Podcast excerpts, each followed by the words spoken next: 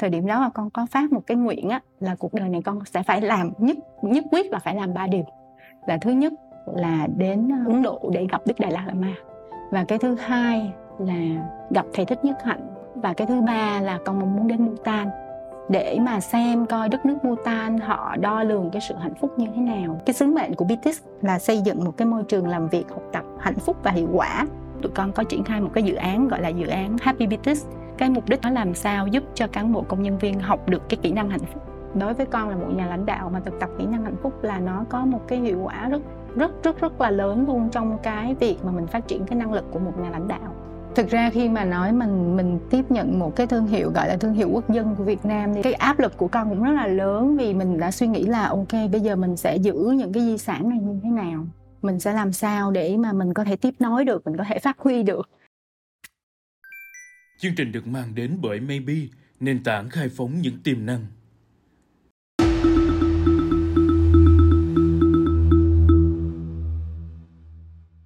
Chào các bạn, đây là chương trình năm W một H Podcast và tôi là nhà báo Kim Hạnh.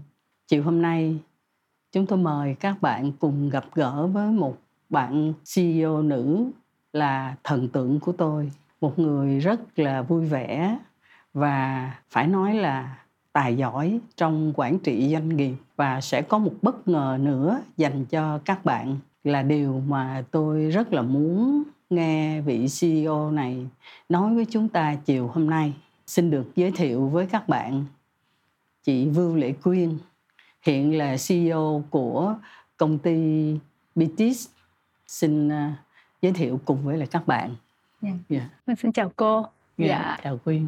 Đây có thể nói là một bạn nữ rất là vui vẻ, rất là tốt bụng, mà tôi mời mãi cuối cùng Vưu Lệ Quyên mới nhận lời cho buổi hôm nay. Quyên ơi, tại làm sao mà Quyên ngại vậy? Dạ thưa cô, tại vì à, con nghĩ là con cũng muốn chia sẻ với lại à, mọi người ấy, là thực ra là bản thân của mình là một người hướng nội, nên là mình cũng sẽ rất là hạn chế um, um, xuất hiện ở công chúng. Nhưng mà con nghĩ là không thể từ chối cô Hạnh được, vì thực ra căn bản là cô Hạnh cũng là thần tượng ở trong lòng của con. Và um, và con cũng cảm thấy là ở thời điểm này, nếu mà mình có thể hỗ trợ, mình có thể chia sẻ gì cho mọi người thì mình cũng rất là sẵn lòng. Hôm nay con có cảm thấy là cũng khá là hồi hộp, bởi vì bởi vì nói thật là cô Hạnh là bạn của ba mẹ con, và cũng là một nhà báo đã theo dõi Biti's suốt chặng đường bốn mươi, hơn bốn mươi năm vừa qua. Cũng như con cũng là một người bạn vong niên với um, cô Hạnh, tại vì thường, mình thường xuyên gặp nhau ở vê xê xê i. Đấy thì uh, hôm nay là lần đầu tiên con có dịp để ngồi lại uh, trao đổi tâm sự với lại cô Hạnh, thì thực ra là bản thân của con cũng cảm thấy là xúc động và có một cái gì đó nó, nó cũng uh, căng thẳng một chút xíu. Nhưng mà con nghĩ là sẽ rất là vui thôi, nên là con cũng cảm thấy có một cái gì đó nó rất là vinh dự được ngồi với cô Hạnh.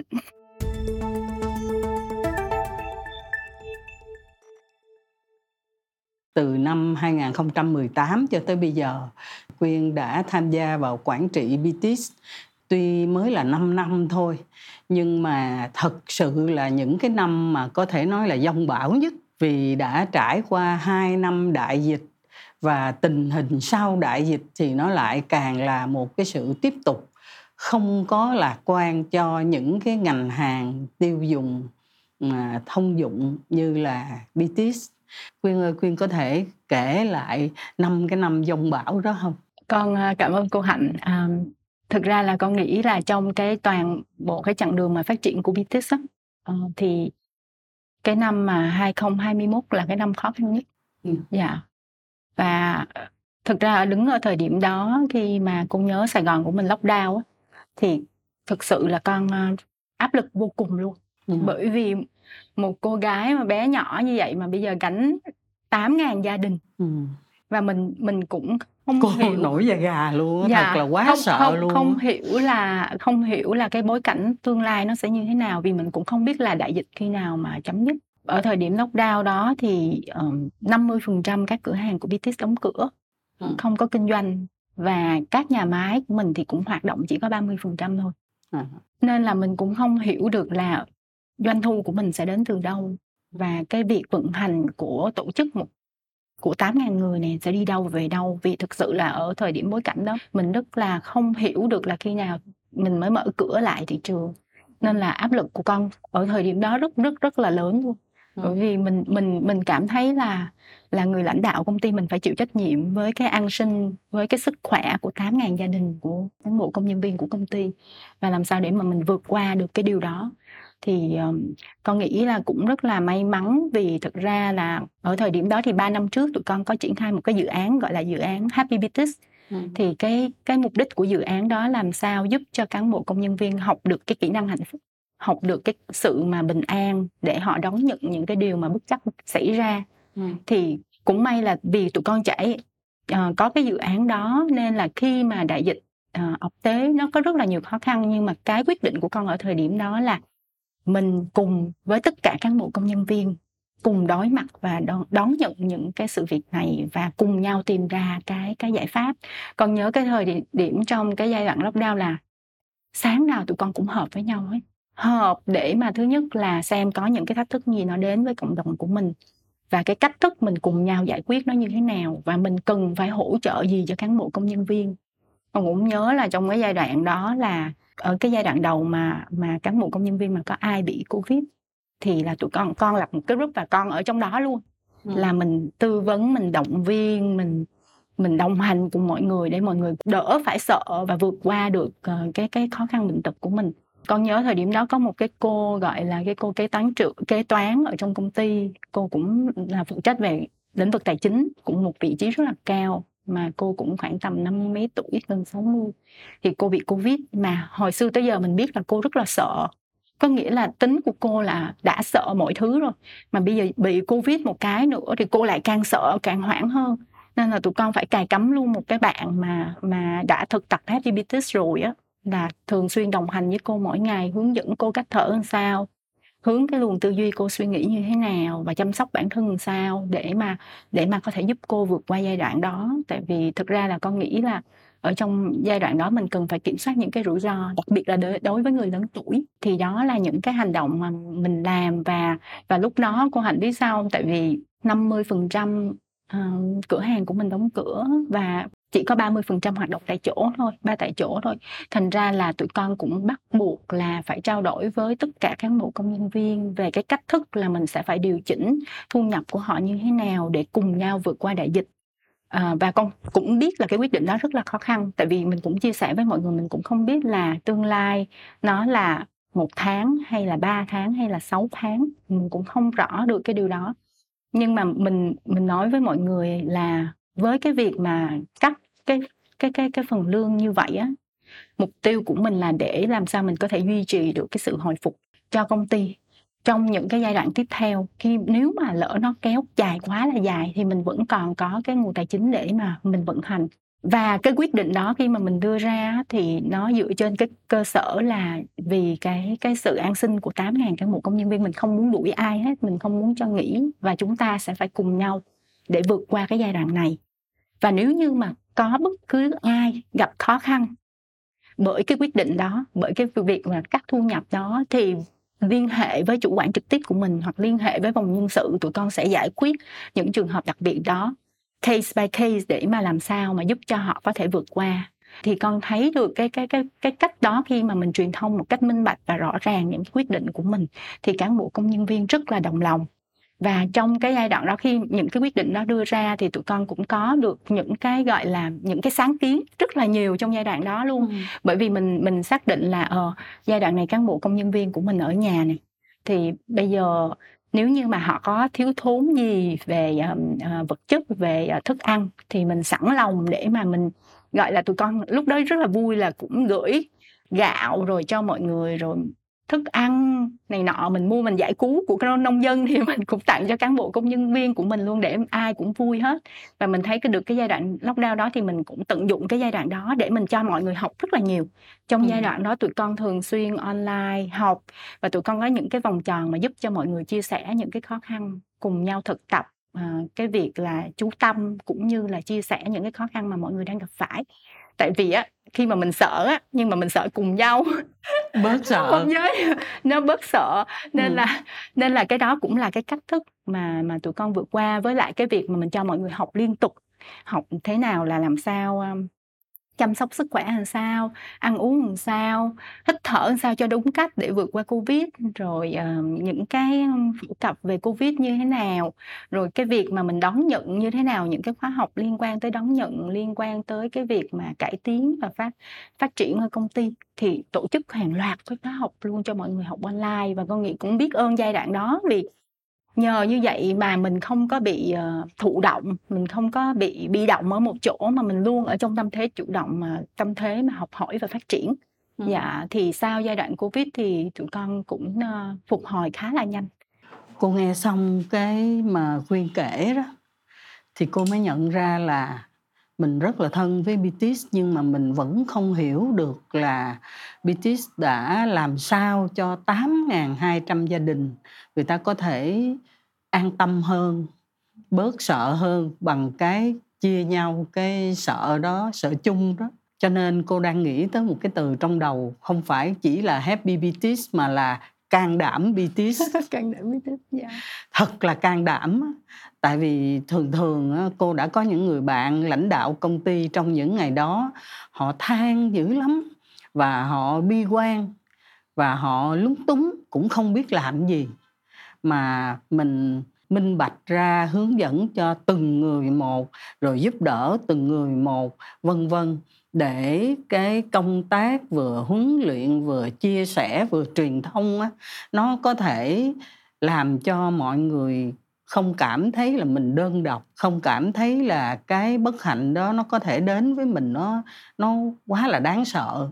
Thì cô nghĩ cái điều đó nó quá hay.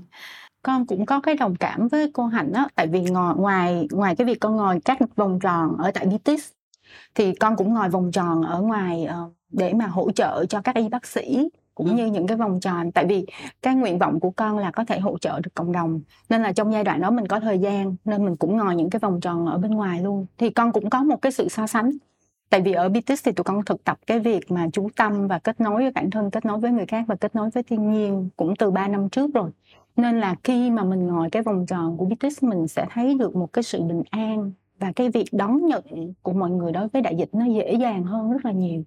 Giống như cô Hạnh nói, con ở, ở, ở tại Biti's thì mình không có nghe mọi người có những cái tâm thế tiêu cực. À, mà cho dù có tâm thế tiêu cực đi thì các đồng đội cùng cùng vào để mà chia sẻ, để mà hướng định hướng cái tư duy đó nó như thế nào và chúng ta cùng nhau vượt qua như thế nào. Thì thì con cũng cảm thấy là cái cái kỹ năng hạnh phúc đó nó rất là quan trọng đối với mọi người. Khi mọi người có được trang bị nó thì mọi người sẽ vượt qua những cái biến cố, những cái thử thách trong cuộc sống nó dễ dàng hơn và nó nó thuận lợi hơn. Và như vậy là chúng ta có thêm một cái khái niệm nữa là kỹ năng hạnh phúc. Dạ.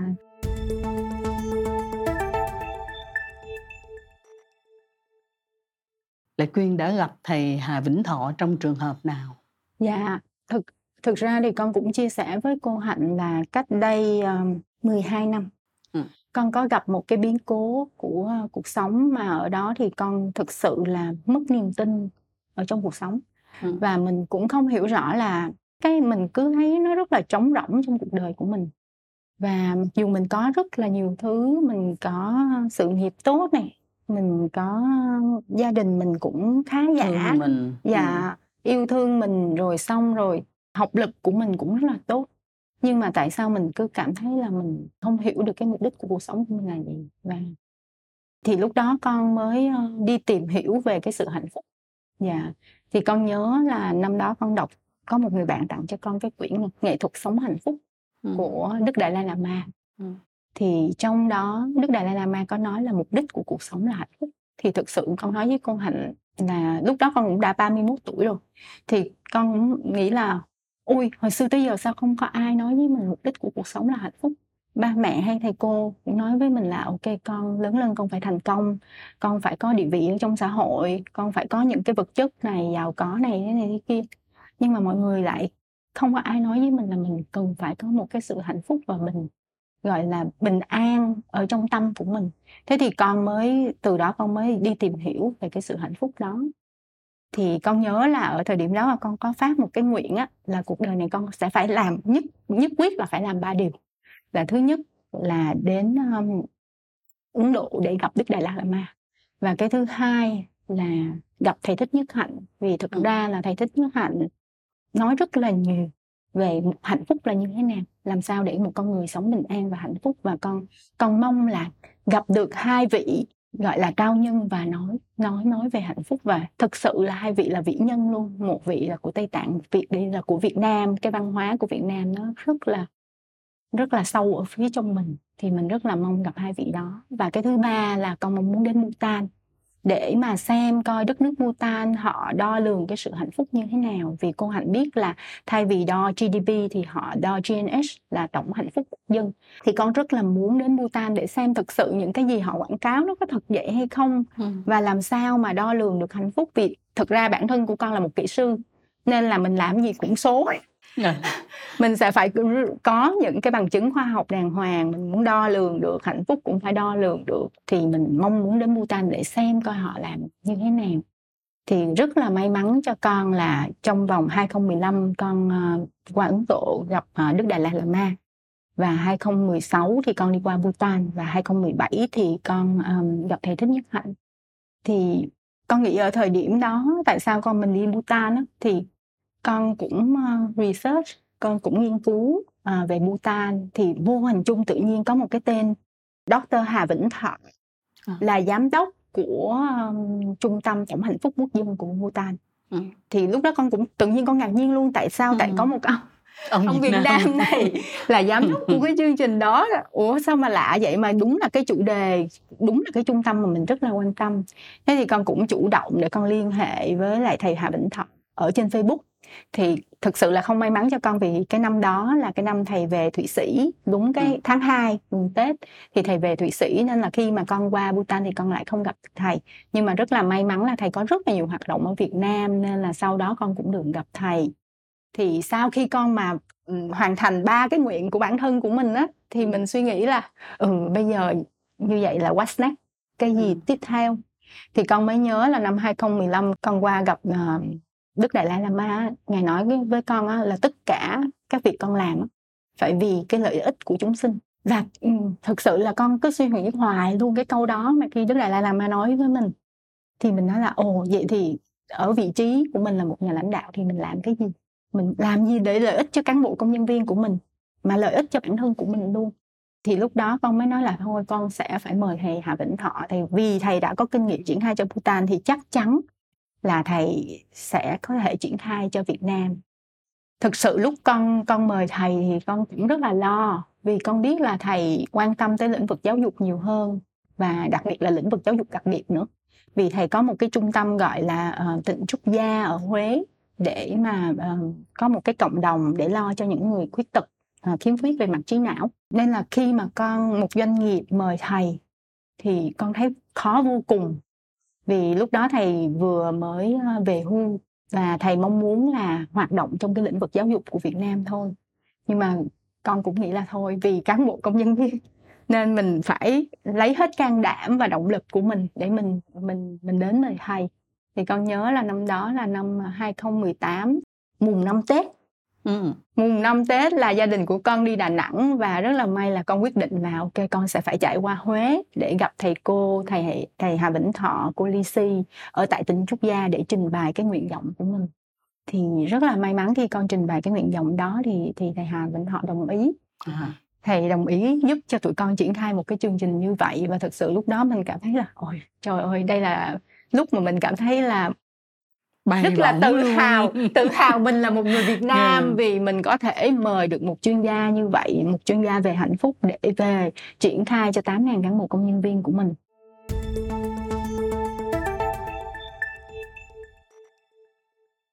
Thật ra đó, nếu mà cô đang nói chuyện với một nhà giáo dục hay là một nhà hoạt động xã hội thuần túy thì không có gì đáng ngạc nhiên hết. Nhưng mà lại đang nói chuyện với một C E O của một cái thương hiệu mà cực kỳ là lớn của Việt Nam. Có thể nói là không phải vì có một cái sự bình chọn là uh, Biti's là một trong hai mươi cái doanh nghiệp gia đình lớn nhất của Việt Nam. Và bên cạnh đó lại có một sự bình chọn khác là đây là xê e ô giỏi, xuất sắc của châu Á vào năm hai không hai mốt.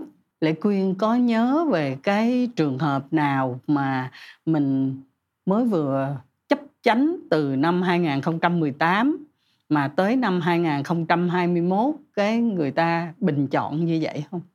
Cảm ơn cô cô Hạnh. Thì thực ra thì con cũng không phải là một lãnh đạo xuất sắc hay giỏi gì đâu, nhưng mà con rất là may mắn là vì con có những đồng sự giỏi và cùng nhau để mà mình thực hiện cái mục tiêu và sứ mệnh của công ty. Và đặc biệt là um, với cái sự dẫn dắt của ba mẹ của con và cái nền tảng của Biti's trong bốn hơn bốn mươi năm vừa qua thì nó có rất là cái nền tảng nó cũng khá là vững chắc. Vì vậy mình khi mà mình cải tổ doanh nghiệp và mình tạo một cái sức sống mới thì cái sự vươn lên của Biti's nó nó nó mạnh mẽ hơn rất là nhiều. Cộng với lại mình có công cụ nữa, con nghĩ là cái kỹ năng hạnh phúc cũng là một cái nền tảng rất là quan trọng để giúp cho tám nghìn cán bộ công nhân viên có thể đạt chinh phục được những cái đỉnh cao. Um, và cái, cái giải thưởng mà lãnh đạo xuất sắc nhất châu Á thì họ cũng vinh danh những cái nhà lãnh đạo mà có thể dẫn dắt công ty vượt qua trong cái giai đoạn Covid. Và tụi con cũng sẽ cũng cũng có những cái gọi là phải thuyết trình cho họ cái cách thức mình làm như thế nào, và họ cũng ừ. phỏng vấn mình luôn. Họ phỏng vấn về cái dự án Happy Biti's của mình như thế nào. Và thực ra con nghĩ cái đó là một cái điểm mà đặc biệt hơn rất so với rất là nhiều các công ty khác. Tại vì cô Hạnh nhớ trong giai đoạn Covid, nếu như mà ai có được cái sự bình an, bình tĩnh, đón nhận tự tại thì họ sẽ vượt qua một cách nó, nó, nó dễ dàng hơn và nó thuận lợi hơn rất nhiều. Trong suốt bốn mươi năm, chắc hơn bốn mươi năm rồi, dạ, cô nhớ bây giờ là bốn mươi mốt rồi cô. bốn mươi mốt, dạ. Cô nhớ năm ngoái là tụi con năm dạ, một chín tám hai. Ừ. Thì Quyên biết không, tức là trong bốn mươi năm đó, đó khi mà tiếp nhận cái gia sản quản trị của ba với mẹ đó, điều gì mà Quyên tâm đắc nhất ngoài cái danh rất là bất hư truyền đó, tức là một cái đôi giày Biti's là một cái đôi giày quá sức là bền luôn. Và về sau này nhiều khi cô hay nói đùa với lại ông xã cô đó là anh làm sao anh mang đôi giày Biti's anh mang hoài vậy sao người ta bán được, tức là nó bền thật. Yeah. Thì cái điều mà Quyên tâm đắc nhất trong khi mình tiếp quản cái sự nghiệp của ba mẹ mình đó là điều gì từ Biti's? Thực ra khi mà nói mình mình tiếp nhận một cái thương hiệu gọi là thương hiệu quốc dân của Việt Nam thì bốn mươi năm sau chiến tranh, thì con nghĩ là cái áp lực của con cũng rất là lớn, vì mình đã suy nghĩ là ok bây giờ mình sẽ giữ những cái di sản này như thế nào, mình sẽ làm sao để mà mình có thể tiếp nối được, mình có thể phát huy được. Tại vì nhiều khi tiếp nói xong rồi làm sao nó sụp luôn đâu còn gì để nói. Rợ nhất là còn bị cái nạn đại dịch nữa chứ. Đúng rồi, thì mình phải cũng muốn giữ lại, luôn giữ lại những cái giá trị truyền thống của Biti's. Và những cái giá trị đó nó đã được tích lũy qua rất là nhiều năm, và nó là một cái nét đẹp của Việt Nam của mình, của văn hóa Việt Nam của mình. Nên thực sự là lúc đó con cũng suy nghĩ rất là nhiều. Cái mà con quý nhất á, ở ba mẹ con, ở cái gọi là cái di sản mà mình đang tiếp nhận là cái việc mà gọi là làm ăn tử tế, ừ. yeah. một cách rất là chân chính, ừ. và cái nền tảng mà ba mẹ con tạo dựng nó rất là bền vững về mặt tài chính, về cái cách mà mình vận hành doanh nghiệp.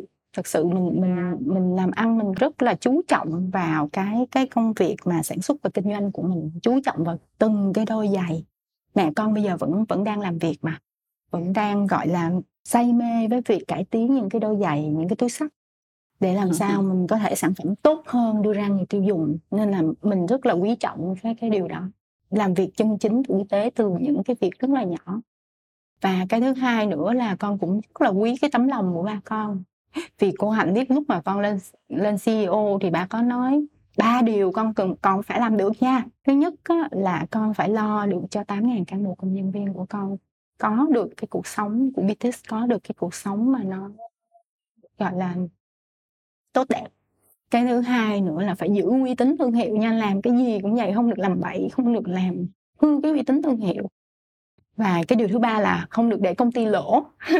Vậy mà cô biết sao đại dịch đã xảy ra thì tụi con cũng phải chấp nhận lỗ, cũng phải chấp nhận lỗ trong năm hai không hai mốt, nhưng mà không sao, sau đó thì mình cũng hồi lại được. Thì đó là ba cái điều mà khi mà ba ba chuyển giao chức xê e ô cho con, thì con cũng đặt câu hỏi của ba, kỳ vọng của ba đối với con là cái gì, thì ba cũng chia sẻ ba cái điều đó. Nghe nổi da gà quá. Cũng may là ba cái điều đó thì cái điều cũng là cái cái cái cái động lực của mình đi làm mỗi ngày. Vì thật sự là con nói thật với cô Kim Hạnh là mình, mọi người hay nói là mình sinh ra ở vạch xuất phát. Ừ. Thật ra là mình cũng không cần thiết phải đi làm, nhưng mà cái động lực mình đi làm là, là mình muốn tạo được giá trị, và mình muốn làm sao để mà mình có thể phục vụ được cho nhiều người hơn, cho nhiều cán bộ công viên hơn, và cho Biti's và cộng đồng xã hội. Nên là cái tâm hướng của mình đó là cái tâm hướng phụng sự và phục sự phục vụ xã hội. Nên thực sự là cái đó là cái động lực lớn nhất của con, và đặc biệt trong giai đoạn Covid nữa. Vì mình ừ. cũng hỏi là ôi trời, bây giờ stress quá, với những cái thử thách như vậy quá lớn đối với mình, thì mình mình mình sẽ giải quyết nó như thế nào. Nhưng mà con con nghĩ là chính cái động lực đó, vì mình muốn làm lợi ích cho nhiều người, mà mình đã cố gắng để mình nỗ lực để mình vượt qua những cái khó khăn của mình.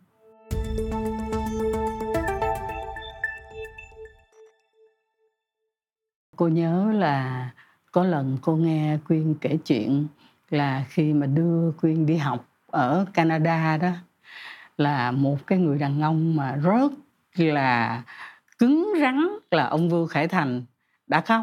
Dạ. Thực ra là ba con khóc âm thầm cô, khóc lén. Nhưng mà tại vì xui cho ba là tại lúc đó con lên lầu, con con xui. Con lên lầu thì vô tình con thấy là ba đang ngồi ở trước bàn thờ và ba khóc nhiều. Tại vì con gái rượu, con gái rượu đi học và... đi học Canada và lần đầu tiên xa gia đình, thì thì con nghĩ là ba con có nhiều cảm xúc. Bởi vì thực căn căn bản là ba con, mặc dù cô cô Kim Hạnh có thấy ba con mạnh mẽ ở trên thương trường đó, rất là cứng rắn, nhưng là mọi người rất là tình cảm.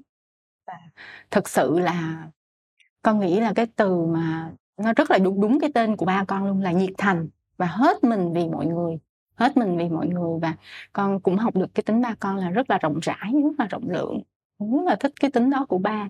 Và bây giờ con cũng học và tiếp nối cái đó. Cô Hạnh biết sao, hôm qua là con mới đi um, tài trợ, um, gọi là đi trao một cái tài trợ khoảng một tỷ đồng cho cái hội hỗ trợ bệnh nhân nghèo của thành phố Hồ Chí Minh của mình. Thực ra nó đến, đến từ lương hưu của ba con.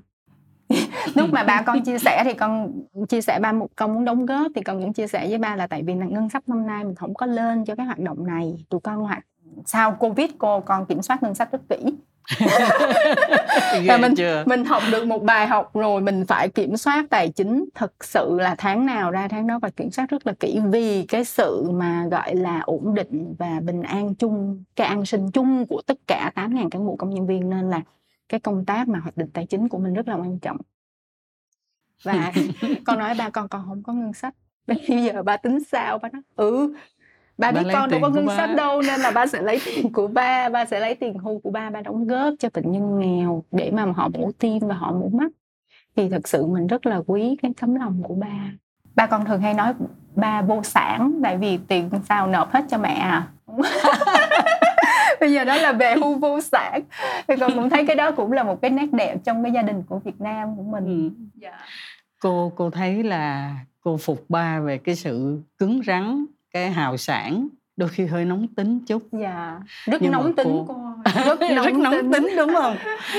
Nhưng mà cô yêu cái bà Lai Khiêm lắm. Dạ. Cũng như rất nhiều người ở trong công ty của mình thương mẹ của dạ. Quyên lắm. Dạ. Cứ nói là khi nào mà ba rất nóng tính thì mẹ lại đứng đằng sau và thuyết phục mọi người. Dạ. Thật là quý. Yeah. Một người quá là thương người và cũng thương ông chồng quá. Yeah. Cho nên là cứ mỗi lần cô nghĩ đến mẹ đó là cô nghĩ tới một cái người phụ nữ Việt Nam nhân hậu vô cùng. Đúng không Quyên? Dạ, yeah. Con Hạnh nói đúng đó. Thực sự là con nghĩ là mẹ con có một cái sự rồi là rất là bao dung đối với ba con luôn. Rất là bao dung với Rất bà. là bao dung luôn, vì tính ba con nóng lắm. Ừ. Tính ba con nóng lắm, nên là nhiều khi có những cái việc mà ba không kiểm soát được cơn giận của mình thì cũng làm cho mẹ gọi là tổn thương nhiều. Nhưng mà mẹ con được cái là một người rất là kiên nhẫn, rất là bình tĩnh và rất là thương chồng. Như cô nói, thực sự là rất là thương, rất là thương mới ở tới bây giờ cô. Chứ con nghĩ là bà con hay nói là ông là khó nhất quả đất rồi đó, tôi bà đó đâu có ai ở được với ông. thì thì mình cũng thấy là cái đức tính đó của mẹ mình rất là quý, rất là thương và lo cho gia đình. Và con con cũng nghĩ là mẹ con có một cái gọi là cái đức tính này rất là hay. Mặc dù ở trong công ty có những cái sự việc nó xảy ra mà có những cái scandal mà nhiều khi người ta rất là bức xúc, nhưng mà mẹ con về nhà mẹ con vẫn rất là bình thản. Mẹ con xem tivi, mọi ngày con ăn cơm, mẹ con đọc sách, rất là bình thản luôn. Nên là cái tính đó con cũng học từ mẹ, nó cũng dịu bớt, cái cân bằng cái phần mà nóng tính của ba lại. Mình thừa hưởng của ba. Con cũng nói với là mọi người là thực ra là thực ra là bản thân của con không phải là một người lạc quan. Ba của mình ấy, ba con là một người cũng khá là bi quan. Thì mình cũng thừa hưởng cái việc đó. Nên là khi mà tụi con học cái kỹ năng hạnh phúc ấy, mình mình phải thay đổi rất là nhiều về cái nền tảng mà suy nghĩ ở phía bên trong của mình, để sao làm sao mà mình mình sống một cuộc sống mà nó hạnh phúc, nó đủ đầy hơn và nó nó nó vui hơn.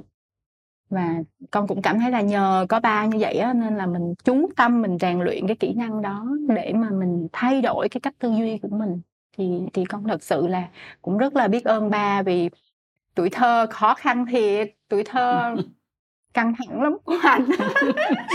Là con gái của ba con không hề đơn giản. Nhưng mà vì vì như vậy nên cái mà mình tìm kiếm nó lại ích lợi hơn, ích lợi cho mình ở thời điểm này và ừ. ích lợi cho cuộc sống về sau của mình luôn, vì mình trang bị được một cái kỹ năng mà có bất kỳ cái khó khăn gì nó đến thế mình cũng có thể đón nhận, có thể vượt qua được. Cô nghi ngờ cái cái gốc gọi là bi quan của của Quyên quá, bởi vì cô thấy buồn cười là vậy nè, ờ, đại dịch nó dữ dội như vậy, cái Quyên nói là mình cũng biết ơn nó, là vì nhờ nó mà thử thách và mình đưa ra được những cái gì đó mới để chăm sóc cho đội ngũ tám nghìn hai trăm nhân viên của mình. Một cái ông bố khó tính quá, rất nóng tính nữa. Cái Quyên nói là cái tuổi thơ nó cũng khó khăn lắm, nhưng mà cũng cảm ơn cái tuổi thơ đó là vì nó giúp cho mình rèn luyện để vượt qua. Nhưng mà Quyên có thể nói thêm một chút xíu nữa về những cái khó khăn mà Quyên cho là tuổi thơ nó khó. Ba con là nóng tính kinh khủng luôn, và cái công việc thời của ba con thì con nghĩ là bây giờ con rất là đồng cảm, con vẫn rất là đồng cảm với lại khó khăn những quá, người lớn tuổi. Dạ, tại vì sau chiến tranh cô ạ, à, sau chiến tranh thì thực ra người Việt Nam của mình như như những người như ba mẹ ba mẹ con sẽ có những cái nỗi cớt từ từ chiến tranh, thì họ sẽ có những cái bức xúc, họ cũng như ba con là có những cái bức xúc mà cũng không trình bày được, vì cả gia đình phải đi nước ngoài hết, có mình ba con ở đây. Ba con chọn ở lại Việt Nam, à. ba con không đi Mỹ, ba con chọn ở lại Việt Nam. Mà lúc đó cô Hạnh biết sao, mẹ con là giận ba con luôn á, nói là ông á không đi nước ngoài, ông nhường suất hết cho anh em để đi, bây giờ con tôi á lại không có được đi nước ngoài và sau này nó cũng không được học ở nước ngoài thì ông nghĩ sao? Là mẹ con lúc đó là cũng muốn chia tay với ba con luôn đó. Bởi vì nghĩ cho tương lai của con gái của mình. Nhưng mà lúc đó ba con nhất quyết là ba con ở Việt Nam, và ba con muốn muốn ở lại Việt Nam và đóng góp cho Việt Nam. Thì thực ra là con nghĩ với cái những cái quyết định như vậy, cộng cộng với cái bối cảnh chiến tranh của mình, cộng với cái việc mà lúc đó Việt Nam mình nghèo mà cô, nghèo lắm, mình phải tái thiết đất nước, rồi mình phải đi lên từng bước từng bước, rồi cộng công việc nó rất là căng thẳng, rất là stress, để mà mình từ tay không mà mình phải dựng lên cơ đồ thì nó không hề đơn giản. Nên là ba con rất là căng thẳng, và vì chính cái cái cái sự căng thẳng đó và dễ nóng giận như vậy nên là bản thân con lại là một đứa trẻ nhạy cảm. Nên là mỗi lần mà ba về cái là ngày nào ba không vui là mình nhìn thấy một lần biết liền. Là núp núp chứ. Mình mình biết liền, và mình luôn cảm thấy là mình không an toàn trong chính căn nhà của mình. Ừ. Vì không biết ngày nào ba vui, ngày nào ba buồn. Ừ. Mặc dù mình biết ba rất là thương mình, nhưng mà vì mình cũng không có được trang bị những cái kỹ năng đó nên mình cũng sẽ không biết được cái cách phải xử lý như sao. Cộng với lại việc mình là một đứa, đứa trẻ nhạy cảm, em gái con với lại em trai con thì các em cũng không có không có nghĩ nhiều như mình đâu, nhưng mà mình là một đứa trẻ nhạy cảm nên là sắc mặt ba thay đổi sao, rồi ba mẹ thay đổi sao mình nhìn mình biết liền, mình biết là có chuyện gì xảy ra. Nhưng mà mình lại là một đứa trẻ kiểu như bất lực và không không biết là có thể giúp được gì cho ba mẹ để ba mẹ đỡ hơn. thì con nghĩ là cái tuổi thơ đó nó nó nó cũng ảnh hưởng đến cái cái cái sự bình an của mình. Nhưng mà mình biết ơn, biết ơn bởi vì điều đó, bởi vì bởi vì như vậy nên mình mới nghĩ là ok, mình phải chú trọng nha, mình phải quan tâm để việc học cái kỹ năng này nó làm sao, xử lý quản lý cảm xúc của mình như thế nào, thì thì con nghĩ cái cái cái điều đó nó nó giúp ích cho mình rất là nhiều. Con cũng nói với cô là tại vì ba con là lo nhiều lắm, ba con một cái việc nhỏ xảy ra thôi, trí tưởng tượng ba con kinh khủng lắm, ba con sẽ hình dung được nó sẽ thế này thế kia, rất là phức tạp, nên nên là mình cũng thừa hưởng cái đó, nên mình phải suy nghĩ là làm sao mình tìm cái cách thức như thế nào để mình sống bình an hơn, mình sống uh, vô tư hơn, ít lo nhiều hơn, cười nhiều hơn, hạnh phúc nhiều hơn. Thì cái đó là ừ. cái mà vì mình mình có một ông bố như vậy nên mình mình sẽ phải chú tâm để mà mình mình phát triển những kỹ năng đó. Và dần dần qua mười hai năm thực tập nó trở thành cái năng lực của mình luôn cô. Nó từ kỹ năng nó trở thành năng lực. Nên là mình mình mình vui hơn rất là nhiều, và cái cách mà mình đón nhận với những cái bất trắc trong cuộc sống nó cũng dễ dàng hơn. Vì thực ra cuộc đời con cũng không có phải là bằng phẳng, nhưng cô Hạnh cũng biết. Thành ra hồi nãy giờ nói chuyện với Quyên á, cô đang suy nghĩ là mình làm sao mình vừa có thể là một xê e ô giỏi như là hiện nay, mà làm sao mình có thể quảng bá được nhiều hơn cái kỹ năng hạnh phúc. Yeah. Tại vì cô biết là rất là cần cho cái xã hội của mình hiện nay. Có những người có thể là người ta nghĩ xa, nghĩ phức tạp quá, rồi phức tạp hóa thêm cái hoàn cảnh của họ đó. Họ thấy họ khổ ghê gớm lắm. Mặc dù mình đứng ở ngoài, mình khách quan, mình thấy cũng chắc cũng không đến nỗi khổ như thế. Trong khi đó thì qua cái tâm sự của Quyên á, cô hiểu rõ hơn ông bạn già của cô. Thật ra đó là cô nghĩ là quá khổ đi. Cái tâm trạng là mình phải chọn một cái khó khăn quá, chọn lựa quá khó khăn. Và nếu mà không có kiên định á, thì có thể có những người sẽ nghĩ là mình hơi mạo hiểm khi mà cả gia đình ra đi xong rồi mình ở lại và bắt đầu từ con số không. Thì rõ ràng là nó vô cùng khó khăn, nhất là cái những cái ngày đầu làm ăn nó khó quá để có thể là làm ăn tử tế. Yeah. Như là Lệ Quyên nói, mà cô cũng nghĩ như vậy. Chú Lý Ngọc Minh hay là chú Cổ Gia Thọ, bốn mươi hai năm, chú Lý Ngọc Minh còn xa hơn nữa. Yeah. Là những cái người mà đúng là làm ăn tử tế, và để có được cái tử tế đó thì trả giá nó cũng khá là nặng nề, chứ nó không đơn giản. Và đằng sau những cái người mà có tên tuổi ở trong cái làng làm ăn của Việt Nam mình thì cô thấy luôn luôn có bóng dáng của những cái người phụ nữ. Bà bạn Lai Khiêm của cô, bà bạn Lý Ngọc Dung, vợ của chú Cổ Gia Thọ. Yeah. Những người đó đều là bạn thiết của ba, đúng không? Dạ, dạ cô Hạnh nói đúng. Tại vì Uh, thực ra là các gia đình chơi với nhau uh, cũng từ nhỏ. Ừ.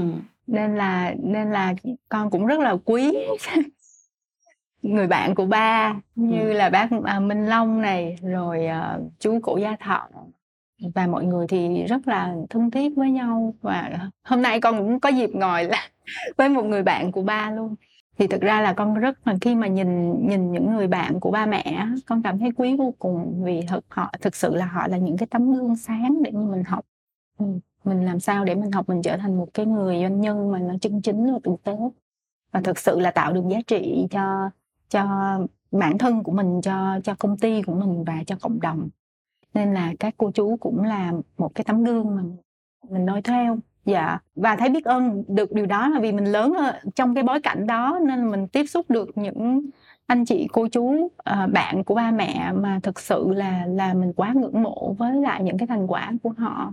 Dạ.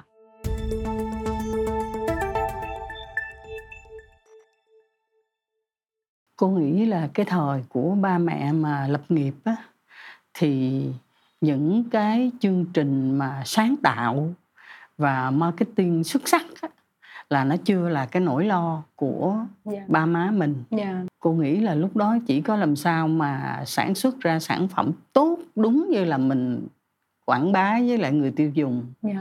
Ăn chắc mặc bền. Từ cái chỗ ăn chắc mặc bền thì Quyên đã chuyển qua thành ra là một cái thời kỳ mới của uh, Biti's như thế nào? Thực ra không phải mình con chuyển đâu, nhưng mà con nghĩ là Biti's khi mà mình uh, khi mà mình tích đủ cái lượng thì cái chất nó sẽ thể ừ, hiện thôi. Ừ. Con nghĩ là nếu như mà năm hai không không không mình có một cái tê vê xê mà nổi tiếng khắp Việt Nam, ai cũng biết tới nâng niu bàn chân Việt, thì đến năm hai không một sáu tụi con lại tạo ra một cái chiến dịch đi để trở về mà kết hợp với lại Sơn Tùng em tê pê ừ. và Subin Hoàng Sơn. Thì thực ra nó cũng là những cái gọi là những cái chiến dịch campaign của mình là thiên thời địa lợi nhân hòa. Ừ. Mình có được những cái nhân tố và nhân tài ở thời điểm đó mà thật sự là họ là xuất sắc trong cái lĩnh vực lĩnh marketing của họ, của họ. Ừ. Ờ, và mình cảm thấy mình biết ơn bởi vì Biti's có được cái cơ hội để hợp tác với lại những um, nhân tài trong cái làng marketing để mà tạo lên những cái dấu ấn. Và cũng chính vì những cái chiến dịch marketing thành công như vậy, nó cũng giúp được cho tám nghìn cán bộ công nhân viên của mình có nhiều công ăn việc làm hơn. Bởi vì cô nhớ là năm hai không một bảy khi mà chiến dịch vừa ra là tụi con cháy hàng trên khắp mặt trận luôn. Ừ. Là không, không có hàng bán luôn, là mọi người săn lùng rất là nhiều. Thì nó tạo một cái cú hích và nó tạo đà giúp cho sự phát triển của Biti's Hunter ừ. trở thành một cái thương hiệu uh, đi, đi và trải nghiệm, và một cái thương hiệu thực sự là của giới trẻ Việt Nam của mình, một cái thương hiệu thực quốc dân.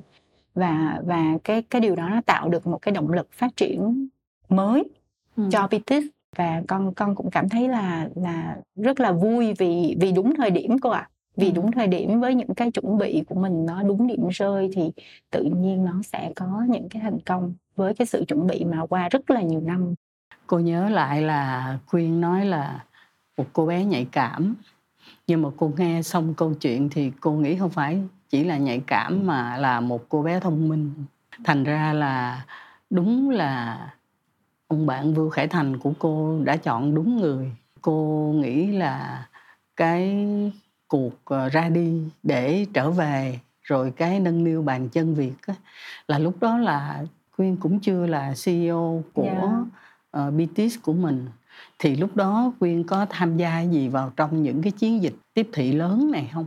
Dạ, yeah. Thực ra là cái nâng niu bàn chân Việt thì thì um, con con không có tham gia vào cái nâng niu bàn chân Việt, mà con có nhớ một lần là năm hai không một sáu con có gọi điện thoại cho anh Trương Tiếp Trương á, ừ. là cái người nghĩ ra cái slogan nâng niu bàn chân Việt, mà bây giờ thì ảnh về uh, bên Ninh Thuận rồi. Ừ. Lúc đó ảnh cũng rất là bất ngờ luôn. Ừ. Ảnh cũng không hình dung một phó tổng của Biti's mà bây giờ gọi điện thoại để cảm ơn ảnh ừ. vì vì ảnh đã nghĩ ra một cái câu slogan mà quá xuất sắc cho cho cho cho Việt Nam của mình và cho Biti's. Cái câu chuyện thứ hai đi để trở về thì thực ra là lúc đó là con phụ trách về lĩnh vực marketing của tại Biti's. À. Dạ, con phụ trách chiến lược đó và con mời được những chuyên gia như cô cô Hạnh chắc là cũng ngoan hùng võ, là bạn là một cái chuyên gia rất là xuất sắc trong marketing, thì uh, kết hợp và cộng với sức trẻ tụi con làm việc với nhau rất là phối hợp rất là tốt, làm việc với nhau rất là nhuần nhuyễn nên mới tạo nên cái sự thành công của cái nhìn marketing này. Cô có gặp Hùng Võ và Hùng Võ cũng có kể với cô là nếu không có cái sự quyết liệt trong cái thúc đẩy cái sáng tạo thì yeah. không có ra được cái em tê vê đó. Yeah. Thì rõ ràng đó là một cái chặng đường mà chắc là rất là hào hứng. Yeah. Phải không Quyên? Dạ, rất là vui luôn. Đó là một chặng đường của tuổi trẻ của bọn con mà mọi người hay gọi là thanh xuân. Dạ. Hồi nãy cô Hạnh có nói là thông minh. Thực ra con không phải là một người thông minh, nhưng mà con cũng muốn, nếu như mà con là thông minh thì con sẽ đặt câu hỏi cho cô Hạnh, vì con rất là tò mò. Con rất là tò mò về cô Hạnh, bởi vì thực ra là cô Hạnh là một trong những người phụ nữ mà con nghĩ ở thế hệ của mẹ con có một cái một cái cách làm, một cái hướng đi nó rất là khác. Vì khi mà con đọc là cô đã từng làm tổng biên tập của báo Tuổi Trẻ từ tám mươi ba cho đến năm chín mươi mốt. Ừ. Thực sự lúc đó con rất là bất ngờ, bởi vì ở Việt Nam của mình thì mọi người hay nói là trọng nam khinh nữ, mà tại sao ở đây mình có một nữ tổng biên tập của một ừ. tờ báo rất là lớn Việt Nam. Con cũng quan sát toàn bộ quá trình của cô, con thấy cô khởi nghiệp liên tục. Cô khởi nghiệp liên tục, cô, cô chưa bao giờ từ bỏ những khó khăn của mình, những thách thức của mình. Và thật sự là cái câu chuyện của cô rất là chuyện cảm hứng uh, cho con luôn. Ví dụ là ở thời đó thì có báo Tuổi Trẻ này, xong rồi sau đó cô lại uh, Sài Gòn Tiếp Thị nữa ha cô ha. Ừ. Hàng Việt Nam chất lượng cao, rồi bê ét a, có một cái quỹ gì đó cho công nhân đúng không cô? Và và bây giờ cô lại khởi nghiệp ở năm bảy mươi mốt tuổi với podcast năm W một H. Thì con rất là tò mò vì sao cô có thể làm được điều đó. Với một người mà ở tuổi như bảy mươi hai, bảy mươi mốt, bảy mươi hai như cô thì như ba con thì ba con muốn về hưu rồi. Nhưng mà cô vẫn tiếp tục để cống hiến cho, cho cộng đồng thì con thật sự con rất là ngưỡng mộ và rất là tò mò luôn. Dạ. Thật ra đó, Quyên biết không? Cô bắt đầu nào cũng từ sự đam mê hết á. Cô thích cái gì thì cô làm cho nó tới nơi tới chốn luôn, mà có khi nó hơi quá cái nơi chốn luôn nữa. Hồi đó đó cô không có thích nghề báo. Dạ. Cô bắt đầu là cô tưởng là cô sẽ học nghề văn. Cái lúc mà người ta hứa hẹn cho cô là khi mà mở cái trường viết văn Nguyễn Du thì sẽ nhận cô vào cái tốt đầu tiên. Nhưng mà mãi ba năm sau ta cũng chưa có mở được cái trường đó. Yeah. Trong khi chờ mở cái trường viết văn Nguyễn Du ở Hà Nội thì cô mới đi làm báo. Yeah. Thì cô đi làm báo Tuổi Trẻ và cũng ngộ nghĩnh là cô làm uh, báo từ năm một chín bảy sáu bảy mươi sáu cho tới năm một chín chín hai. Yeah. Tức là cũng mười mấy năm. Yeah. Coi như là hết cái thanh xuân là nằm ở đó. Và trong vòng mấy năm đầu cô cứ từ từ đi lên, từ phóng viên tới trưởng ban, tới thư ký tòa soạn, tới phó tổng, rồi tới tổng. Thì khi mà cô làm tổng biên tập á, thì cái anh mà phó, à, là anh tổng biên tập tiền nhiệm của cô á, là ảnh nhìn nhìn sao cái ảnh mới nói là anh Võ Như Lanh đó. Yeah. Chắc là Quyên có biết. À, ảnh mới nói là thôi bây giờ ảnh đi học trường đảng. Thì ảnh nói thôi giờ anh đi học trường đảng, à, Kim Hạnh làm thử đi. Yeah. Làm thử một năm. Yeah. Nếu mà Kim Hạnh làm không được thì anh quay lại. Mm. Tức là nhiều khi cô ngồi cô nghĩ lại nó cũng buồn cười. Là ổng lên ổng đề nghị với lại tổ chức thành ủy thì chắc ổng không có nói vậy. Yeah. Nhưng mà ổng uh. về ổng phải nói như vậy thì cô uh. cô vốn là thứ nhất là cũng không có thích chức tước gì. Yeah. Thứ hai là cô thích viết báo chứ không phải là quản lý báo. Yeah. Yeah. Thì ảnh nói như vậy, ảnh đi, ảnh đi xong thì thật ra cái lúc đó, đó những người lãnh đạo của thành phố này người ta có một cái thái độ thân thiện với báo chí lắm. Yeah. Ví dụ như lúc đó là tuần tuần nào hầu như là khá là một thời gian khá dài thì chú Võ Văn Kiệt á, cũng cứ một tuần như vậy là có một bữa ăn cơm trưa. Wow. với lại cô với lại anh Võ Như Lanh. Wow, hay quá cô. Yeah. Để nghe cái ý kiến của bạn đọc. Yeah. Tức là phản ứng mm. của bạn đọc đối với mm. các cái chính sách rồi. Yeah. Và những cái yêu cầu, những cái bức bách của người dân. Tuần nào cũng có một cái bữa ăn yeah. cơm như vậy. Tuyệt vời. Thì khi mà anh Lanh đi rồi thì chú Võ Văn Kiệt lại gợi ý cho cô là hãy ra tờ báo cười đi, hãy ra tờ này oh. tờ nọ đi. Ồ oh, vậy là Tuổi Trẻ yeah. cười ra từ đó hả? T- ra từ đó oh, rồi đó. Ơi, dạ. Từ năm một chín tám ba dạ. là là lúc mà anh Lanh bắt đầu đi học. Dạ. Thì cái thời gian đó đó cô nghĩ là dù cho nói chung Việt Nam mình còn có cái trọng nam khinh nữ nhưng ở thành phố mình thì khá là thoáng. Dạ. Cô được đề bạt lên là tổng biên tập nhưng mà lúc đó vẫn còn là quyền yeah. tổng biên tập cho tới năm sau thì anh Lanh về yeah. ảnh về nghỉ hè xong ảnh gặp cô ảnh cười khà khà yeah. ảnh nói gì chứ anh thấy Kim Hạnh làm tốt quá, đáng lẽ còn làm sớm hơn là trước khi anh đi nữa. Yeah. Thì sau đó thì cô cô làm xong rồi có cái chuyện xảy ra là cô phải chuyển đi qua cái ngành khác. Yeah. Thì đi làm xúc tiến thì cô cũng thích. Dạ. Giống như là Lệ Quyên á, cô cũng nghĩ là mình hỗ trợ cho doanh nghiệp thì doanh nghiệp làm tốt thì có biết bao nhiêu cuộc sống của người công nhân cũng được chăm lo tốt. Dạ. Rồi từ đó làm ra cái tờ báo là cái ưa thích cũ của cô là tờ Sài Gòn Tiếp Thị. Dạ. Rồi làm tới hội doanh nghiệp hàng Việt Nam chất lượng cao, nó cũng đi từ những cái cô nghĩ là mình có một cái chung á, là cũng từ cái mình quan tâm tới mình đóng góp được cái gì cho cộng đồng. Nhưng mà thật ra đó là cái đam mê là nó vẫn là là là cái điều mà nó dẫn dắt, dắt hết. Mình. Dạ. Ừ.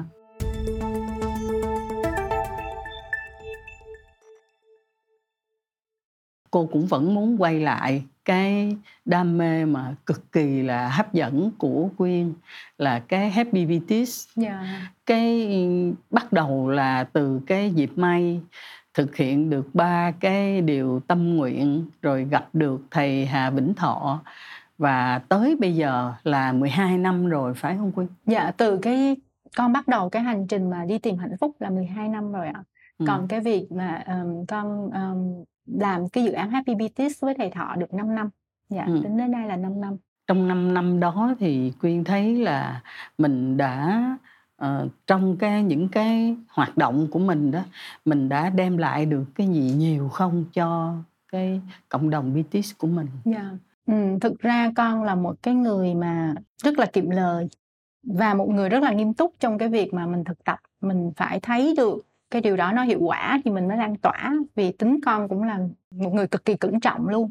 Trước khi con làm việc với thầy Hà Vĩnh Thọ thì con đã dành khoảng một năm tìm hiểu một cách rất là sâu sắc về thầy luôn. Và bản thân của mình đi qua, đi ra tỉnh Trúc Gia Huế rất là nhiều lần để mà thực sự là xem đúng cái vị thầy này, những gì họ nói nó có phải đúng sự thật hay không, và cộng đồng của họ có phải thực sự là một cộng đồng hạnh phúc hay không. Ừ. Vì, vì mình không thể nào trao cái hạnh phúc của mình cho một cái vị thầy mà mình không có kiểm chứng được. Vì hạnh phúc này là hạnh phúc của toàn bộ cán bộ công nhân viên tám nghìn người, hơn tám nghìn người ở tại Biti's. Con rất là may mắn trong cuộc đời này có thể gặp được thầy Hà Vĩnh Thọ. Vì thầy là, ngoài cái việc là thực tập chú tâm, nhưng mà thầy là một người rất là về khoa học. Và thầy, thầy, thầy hướng dẫn cho mình rất là cặn kẽ về cái cách thức như thế nào để mà mình có thể triển khai một cái dự án như vậy ở trong tổ chức. Và con nghĩ là trong cái quá trình vừa qua, chính bản thân của con trong năm năm vừa qua mình đã trưởng thành hơn rất là nhiều. Mọi người nói chị Quyên thay đổi nhiều lắm. Hồi xưa là cũng khá là nóng tính. Có nghĩa là tính tình thì cũng là một cô tiểu thư nên là nên là cũng sẽ có những cái cái cái cá tính mà nó nó hơi tiểu thư. Dạ, nó hơi tiểu thư và dễ dễ dễ lẫy, dễ giận lắm. Còn ừ. bây giờ là không có. Mình có cái sự bao dung hơn rất là nhiều, mình có cái sự thấu cảm và hiểu cho người khác. Nên, nên là con thấy cái việc thực tập đối với con là một nhà lãnh đạo mà thực tập kỹ năng hạnh phúc là nó có một cái hiệu quả rất rất rất rất là lớn luôn trong cái việc mà mình phát triển cái năng lực của một nhà lãnh đạo. Thứ nhất là điều đầu tiên là mình có luôn luôn có được cái sự bình an và một cái tâm thế lạc quan đón nhận mọi thứ. Cái thứ hai nữa là mình có một cái sự chú tâm, mình rất là tập trung trong, trong tất cả các công việc của mình luôn. Bởi vì mình đã rèn luyện được cái điều đó. Và bởi vì mình có sự chú tâm đó nên là cái khả năng lắng nghe của mình rất là tốt. Khả năng lắng nghe và nhận diện vấn đề của mình rất là tốt. Vì ở tại Biti's thì có những cái vấn đề nó nhiều khi nó cũng khá là phức tạp. Nhưng mà cái cách thức của con là con thường tổ chức cái cuộc họp, một cái vòng tròn nhỏ để mọi người chia sẻ cái vấn đề đó là cái gì. Và mình lắng nghe hết tất cả ý kiến của mọi người. Và từ đó mình, mình rút ra, mình giải quyết cái vấn đề ra làm sao. Nên là cái kỹ năng lắng nghe của mình, nhận diện vấn đề của mình tốt hơn. Thì khi cái kỹ năng nhận diện vấn đề của mình tốt hơn thì giải pháp mình đưa ra cho nó lại lại tốt hơn nhiều. Ừ. Bởi vì khi cô nhận ra được vấn đề thì cô sẽ giải quyết nó cách tốt. Và cái vấn đề đó là vấn đề gốc chứ không phải là vấn đề ở ngọn. Mình không giải quyết vấn đề ở ngọn, mình giải quyết. Và mình có một cái sự tập trung và ưu tiên và hiểu rõ là cái điều gì đối với mình quan trọng, điều gì đối với cộng đồng của mình quan trọng và mình nên đi theo hướng nào. Và cái thứ năm nữa là con nghĩ là có một cái nguồn năng lượng rất là tích cực, rất là hoạt lạc quan. Và cái điều đó là điều quan trọng với một nhà lãnh đạo. Vì, vì thực ra mình luôn luôn phải cần tạo ra cái năng lượng cho người xung quanh của mình. Để mọi người luôn luôn thấy được nhiều khi cái sự hiện diện của mình với cái năng lượng đó. Tự nhiên cái vấn đề của họ, họ cũng tự giải quyết được.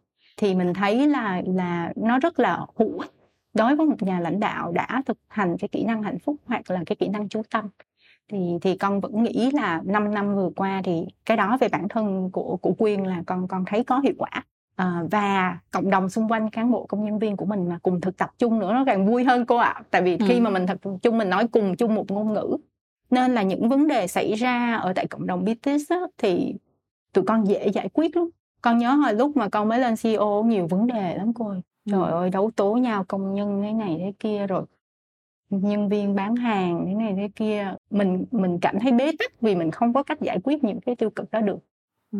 Nhưng mà khi mà mọi người bắt đầu cùng thực tập với nhau, mọi người nâng cao kỹ năng, tại vì trong cái kỹ năng hạnh phúc nó có một cái kỹ năng là kết nối với người khác, kết nối với người khác thông qua cái việc giao tiếp trắc ẩn. Thì giao tiếp trắc ẩn, cái chủ đích của nó là mình hiểu được cảm xúc của người khác như thế nào nè, mình hiểu được nhu cầu của người khác như thế nào nè, và cái cách nhiệm vụ của mình làm sao mà tạo cái không gian để mà chúng ta cùng giải quyết cái nhu cầu đó. Vì căn bản là trong giao tiếp trắc ẩn thì mình sẽ không bị mâu thuẫn ở nhu cầu đâu, mà mình chỉ mâu thuẫn ở cái cách là cái hành động mà để nó đáp ứng được cái nhu cầu đó, mình có thể bị mâu thuẫn. Nên là khi mình hiểu được cái then chốt đó thì mình giải quyết vấn đề nó tốt hơn rất là nhiều. Nên là cái, cái việc mà những cái mâu thuẫn ở trong tổ chức từ từ nó, nó, nó dần nó giảm xuống. Và bây ừ. giờ mình chỉ tập trung vào cái mục tiêu, tập trung vào cái hiệu quả để làm sao mà doanh nghiệp của mình ừ. nó tốt hơn, dần hơn hàng ngày. Con thấy là cái điều đó là một cái điều mà nó, nó rất là hữu ích cho cộng đồng Biti's, để mà cộng đồng Biti's có một cái nền tảng vững chắc để mà có thể phát triển những cái tầm um, xa hơn và cao hơn.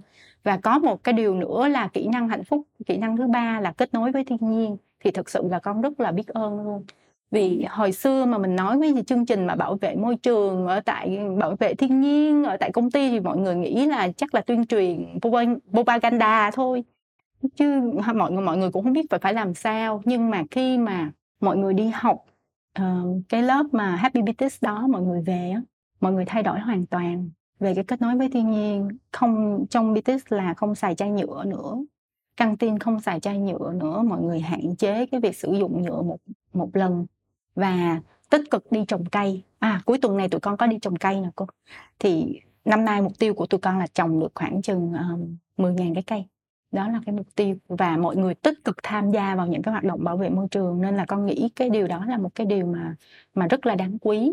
Ở Biti's thì Happy Biti's tụi con thì nếu như mà một cái người đại sứ hạnh phúc tham gia cái chương trình Happy Biti's thì một năm sẽ có được ba cái suất đi, đi, đi vào rừng để họ học về cái kỹ năng hạnh phúc, học về ba cái kết nối. Thực ra là hiện tại tụi con cũng có khoảng chừng gần hai trăm cái đại sứ hạnh phúc ở tại Biti's.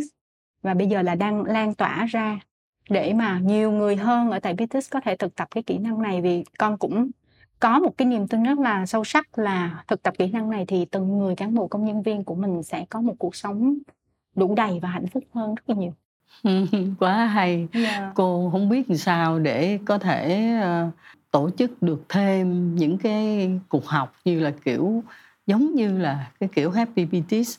Liệu là thí dụ có những cái doanh nghiệp mà người ta muốn tổ chức những cái chương trình tương tự như là Happy Biti's thì họ có thể liên hệ với Quyên để dạ. nhờ giúp đỡ không? Dạ được, con con vẫn hay thường hay mọi người hay hỏi về Happy Biti's, các doanh nghiệp hay hỏi về Biti's thì con con cũng chia sẻ với mọi người rất là cặn kẽ về cái quá trình dự án hình thành và cái cách triển khai như thế nào.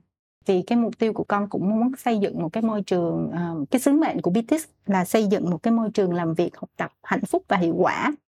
Mà ở đây mình nói cộng đồng không chỉ là cộng đồng Biti's mà là cộng đồng các khách hàng, đối tác của mình và cộng đồng ở ngoài xã hội. Thì sau giai đoạn bốn năm mà tụi con triển khai thì bây giờ là ở giai đoạn là mở rộng ra cho các đối tác của mình này, cho các khách hàng của mình này, và uh, con em của cán bộ công nhân viên, những cái gia đình của cán bộ công nhân viên ở tại Biti's. Thì con rất là mong lan tỏa um, cái điều tốt này ra cho mọi người, để ai bất cứ người dân Việt Nam mình, người nào cũng có học được cái kỹ năng hạnh phúc.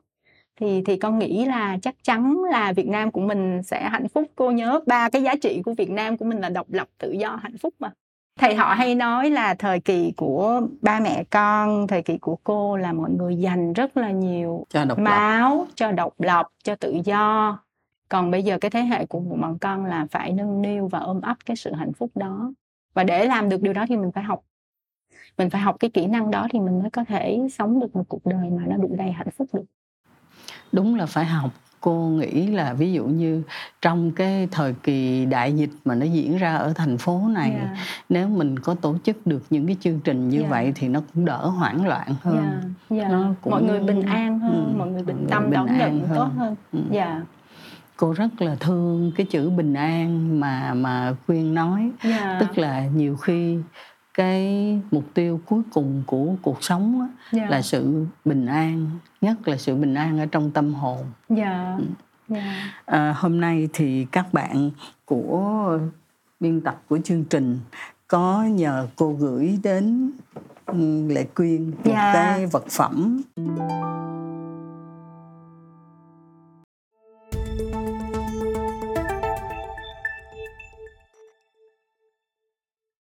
À, đây, Canada đến Sài Gòn.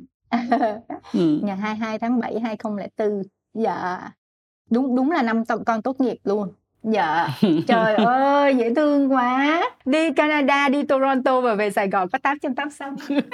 Này chắc được trợ giá. Con con quá cảm ơn chương trình, một cái vé hành khách rất là dễ thương. À, nhưng tiện là tụi con ngoài cái việc mà kinh doanh giày dép ra thì tụi con cũng có À, bên Biti's cũng con cũng có cái tàu Sabali Express à, nói giữa Hà Nội à, đến Lào Cai. Ừ. Dạ, nên là cái vé hành khách này rất là rất là dễ thương. À, cô nhớ rồi, mình có một cái trung tâm dạ. ở Lào Cai dạ. ngay gần cái cửa Hà Khẩu. Dạ. Cô đã có vô trong đó dạ. và những cái năm đầu mà mình mới xây là nhà của một cậu em họ của cô là cái khách sạn Hoàng Mai dạ. là nó ở ngay gần cái trung tâm của mình dạ. ở Hà Khẩu. Dạ. Lâu nay có khi nào mà Quyên đi lên trên đó không? Dạ có, tại vì thực ra là Biti's đang có một cái dự án ở tại Sapa. Dạ, ừ. mà cái khách sạn là khách sạn năm sao sắp sửa khai trương vào, con nghĩ là khoảng cuối năm nay. Ừ. Thì nên là cái việc mà thực ra ba con là một cái người mà phải phải nói là tiếng Anh gọi là adventure, một ừ. cái người mà rất là thích chinh phục những cái um, đỉnh cao, nên là đối với ba thì ba vẫn rất là thích cái vẫn thích Sapa, vẫn thích Lào Cai lắm, nên là ba muốn làm um, có một cái gì đó ở ở tại Lào Cai và Sapa. Thì um, con nghĩ là cũng dựa vào cái cái việc mà ba cũng muốn cái việc mà giao lưu và thông thương với lại Trung Quốc tốt hơn, để mà làm sao chúng ta xây dựng được một cái gọi là hòa hảo với nhau, thì thì đó là cũng một ước nguyện của ba con trong ừ. những cái dự án mà ba con làm. Vì cô cô đứng ở cái tòa nhà đó cô sẽ thấy rất là tự hào, mình nhìn qua và bên Trung Quốc họ nhìn qua mình cũng rất là tự hào về cái tòa Đúng nhà rồi. Đó. Cô nhớ cái tòa nhà đó rồi. Dạ. Yeah.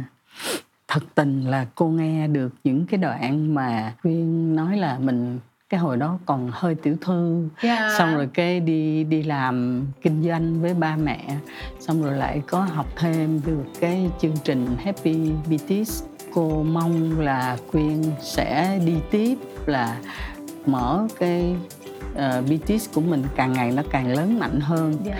và đồng thời cũng sẽ mang lại hạnh phúc cho nhiều cộng đồng khác với lại cái mở rộng ra cái dự án Happy Biti's.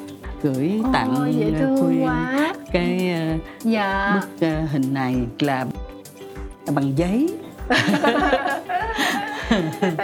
Dạ, cảm Hay ơn quá. Cảm ơn chương trình rất là nhiều, cảm ơn dạ. mọi người, cảm ơn cô. Xin, Xin chào và, và hẹn gặp, gặp lại, lại.